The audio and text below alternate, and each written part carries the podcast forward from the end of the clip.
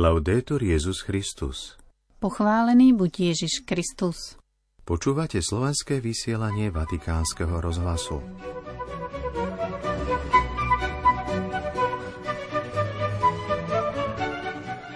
Dnešný pondelok 6. marca začal pápež František pracovný týždeň niekoľkými audienciami, medzi ktorými bol aj nový veľvyslanec Mozambiku, niekoľko apoštolských nunciov a pracovné stretnutie mal pápež s vedením dikastéria pre inštitúty zasveteného života a spoločnosti apoštolského života. Svetý Otec podporil konferenciu Náš oceán osobitným posolstvom. Prijať výzvy a úlohy, aj keď sa nám zdajú ťažké a nemožné, uviedol pápež americkým seminaristom, ktorých dnes prijal vo Vatikáne. V závere vysielania sa vrátime k prvej pôstnej kázni pápežského kazateľa kardinála Cantalamesu. Pokojný večer a príjemné počúvanie vám z väčšného mesta prajú Miroslava Holubíková a Martin Jarábek.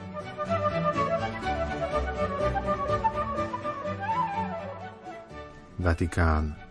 Význam počúvania, spoločného kráčania a dôvery v Boha sú témy, ktoré pápež František zdôraznil pri príležitosti stretnutia so študentmi kňažského seminára St. Mary v Clevelande.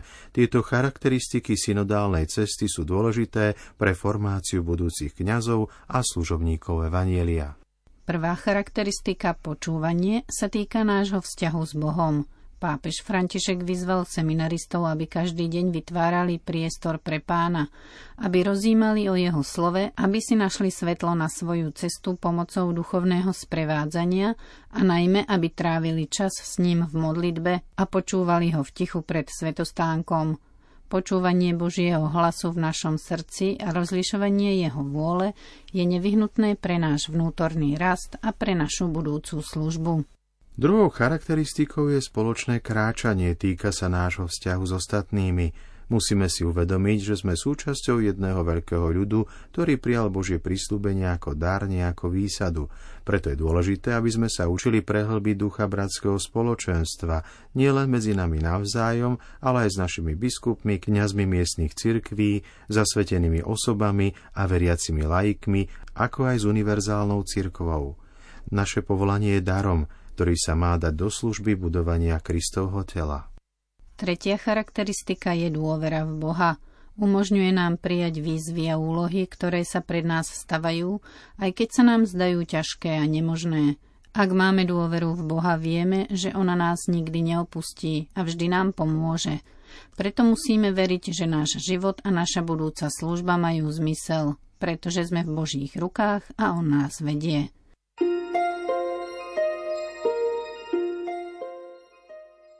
Vatikán Panama. Osobitným posolstvom s podpisom kardinála Parolina podporil svätý Otec Medzinárodnú konferenciu o morskej biodiverzite s názvom Náš oceán, ktorá sa uskutočnila od 2. do 3. marca v Panama City.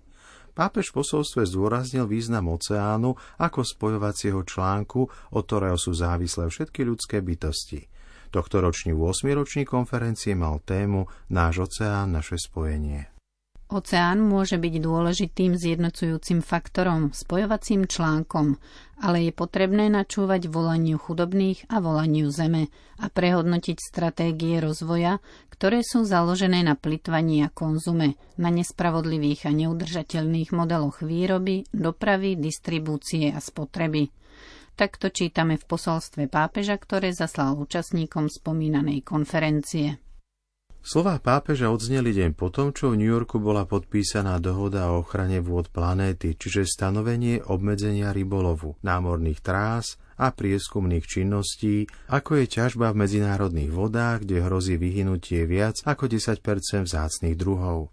Dohoda, ktorá sa dosiahla po viac ako desiatich rokoch diskusí, stanovuje, že 30% morí sa do roku 2030 stane chránenými oblastiami s cieľom ochrániť a obnoviť morskú prírodu. Posolstvo svätého Otca tiež zdôrazňuje, že spojenie s oceánom by sa malo realizovať so všetkými zúčastnenými skutočnosťami, ako sú administratíva, súkromný sektor, výskum, politika a kultúra, vrátanie náboženských a mládežnických organizácií i medzinárodného spoločenstva – Pápež tiež pripomína, že všetci ľudia sú závislí od oceánov, ktoré dostali ako dar od stvoriteľa a že ich využívanie má byť spravodlivé a udržateľné, aby sa v dobrom stave odovzdali budúcim generáciám.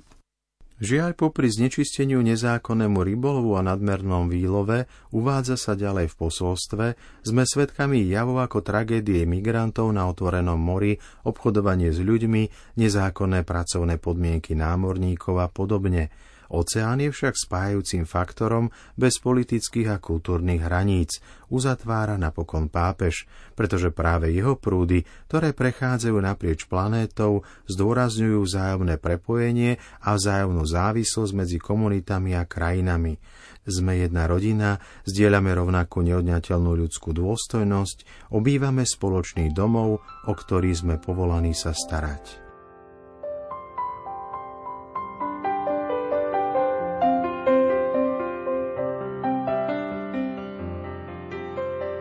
Milí poslucháči, teraz sa vrátime k slovám prvej pôsnej kázni kardinála Raniera Cantalamesu, ktorú predniesol v piatok 3. marca. Jej názov znie Obnovenie novosti. Skutky apoštolov nám ukazujú cirkev, ktorá je krok za krokom, vedená duchom. Jeho vedenie sa uplatňuje nielen pri veľkých rozhodnutiach, ale aj v menej dôležitých záležitostiach – Pavol a Timotej chcú hlásať evanílium v azijskej provincii, ale Duch Svetý bránil. Vydávajú sa na cestu do Bitínie, ale ako sa píše, Ježišov duch im to nedovolil. Z toho, čo nasleduje, sa dá pochopiť dôvod tohto naliehavého usmernenia. Duch Svetý takto tlačil rodiacu sa cirkev, aby opustila Áziu a vstúpila na nový kontinent do Európy. Pavol ide vo svojich rozhodnutiach tak ďaleko, že sám o sebe hovorí, že je spútaný duchom. Cesta rodiacej sa cirkvi nie je priama a hladká. Prvou veľkou krízou je prijatie pohanov do cirkvy. Nie je potrebné pripomínať priebeh. Nás len zaujíma, ako sa táto kríza vyriešila. Išiel Peter ku Kornéliovi a pohanom? Je to duch, ktorý mu to prikazuje – aká bola motivácia a rozhodnutie apoštolov v Jeruzaleme prijať pohanov do spoločenstva bez toho, aby ich zavezovali k obriezke a všetkým Mojžišovým predpisom. Je to vyriešené týmito mimoriadnými úvodnými slovami. Lebo Duch Svetý a my sme usúdili. Nejde tu o cirkevnú archeológiu, ale o to, aby sa znovu a znovu vynášala na svetlo paradigma každej cirkevnej voľby – v skutočnosti netreba vynaložiť veľa úsilia, aby sme videli analógiu medzi otvorenosťou, ktorá sa vtedy uplatňovala voči pohanom, a tou, ktorá sa dnes uplatňuje voči laikom, najmä ženám a iným kategóriám ľudí. Preto stojí za to pripomenúci motiváciu, ktorá viedla Petra k tomu, aby prekonal svoje rozpaky a pokrstil Kornélia a jeho rodinu. V skutkoch apoštolov čítame. Kým Peter toto hovoril, Zostúpil Duch Svetý na všetkých, čo počúvali slovo. A veriaci z obriezky, čo prišli s Petrom, žasli, že sa dar Ducha Svetého vylial aj na pohanov, lebo ich počuli hovoriť jazykmi a velebiť Boha. Vtedy Peter povedal, môže ešte niekto zabrániť, aby boli vodou pokrstení tí, čo dostali Ducha Svetého tak ako my? A keď Petra v Jeruzaleme vyzvali, aby vysvetlil svoje správanie, rozpráva o tom, čo sa stalo v Kornéliovom dome a na záver hovorí. Vtedy som si spomenul na pánovo slovo, ako hovoril. Ján krstil vodou, ale vy budete pokrstení Duchom Svetým. Keď im teda Boh dal taký istý dar ako nám, čo sme uverili v pána Ježiša Krista, ktože som ja, aby som mohol prekážať Bohu? Ak sa na to pozrieme bližšie, zistíme, že ide o tú istú motiváciu, ktorá viedla otcov druhého Vatikánskeho koncilu k novému vymedzeniu úlohy laikov v cirkvi, konkrétne o náuku o charizmách. Text dobre poznáme, ale je vždy užitočné si ho pripomenúť. Duch Svetý posvecuje, vedie a čnosťami ozdobuje Boží ľud nielen prostredníctvom sviatostí a služieb, ale aj tým, že rozdeľuje medzi veriacich všetkých stavov aj osobitné milosti, každému ako chce, pomocou ktorých ich robí schopnými a ochotnými podujať sa na rozmanité diela a úlohy užitočné na obnovu a ďalšie budovanie cirkvy, ako je napísané. Každý však dostáva prejavy ducha na všeobecný užitok. Tieto charizmy, či už neobyčajné alebo bežnejšie a rozšírenejšie, treba príjmať s ďakou a uspokojením, pretože obzvlášť zodpovedajú potrebám cirkvi a sú jej na osoch.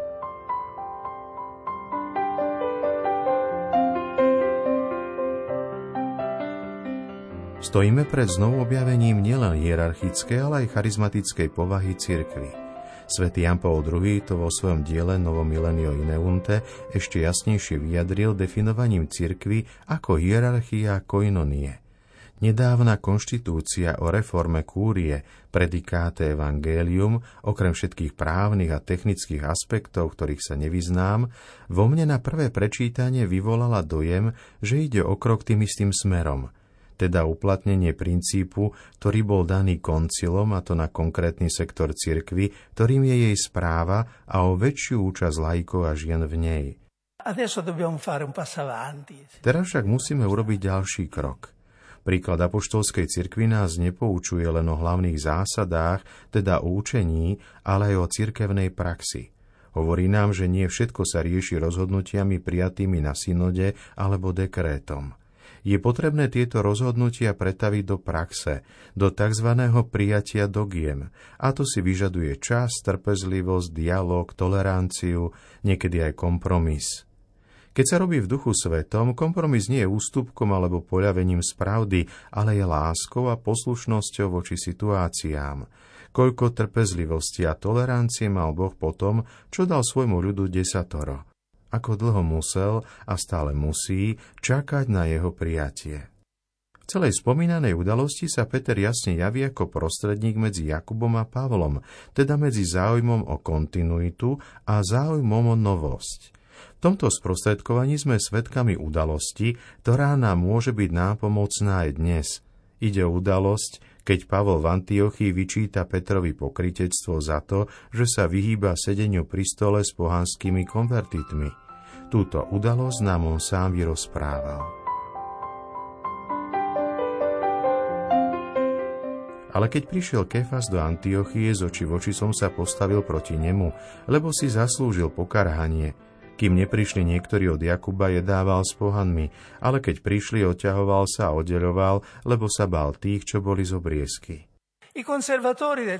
Tedajší konzervatívci vyčítali Petrovi, že zašiel príliš ďaleko, keď išiel k pohanovi Kornéliovi.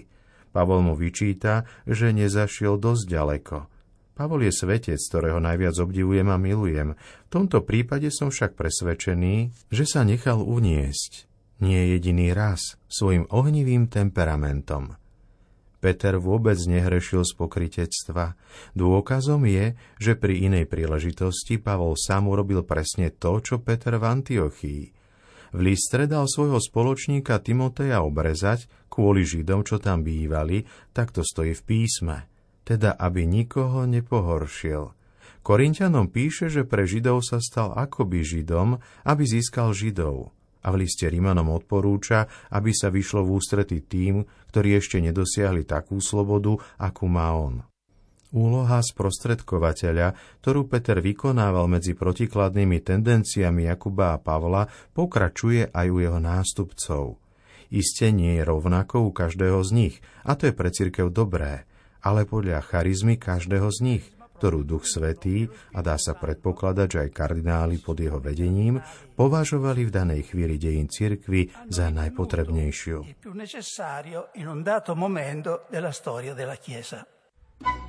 Toľko pokračovanie slov z kázne pápežského kazateľa. Milí poslucháči, viac informácií, fotografií a videí nájdete na našej internetovej stránke vatikanius.va lomeno Nezabudnite nás sledovať aj na našom facebookovom profile facebook.com vatikánews.sk a prihláste sa na odber nášho newslettera, aby ste boli vždy čerstvo informovaní o dianí z Vatikánu a zo sveta. Do počutia zajtra. Laudetur Jezus Christus.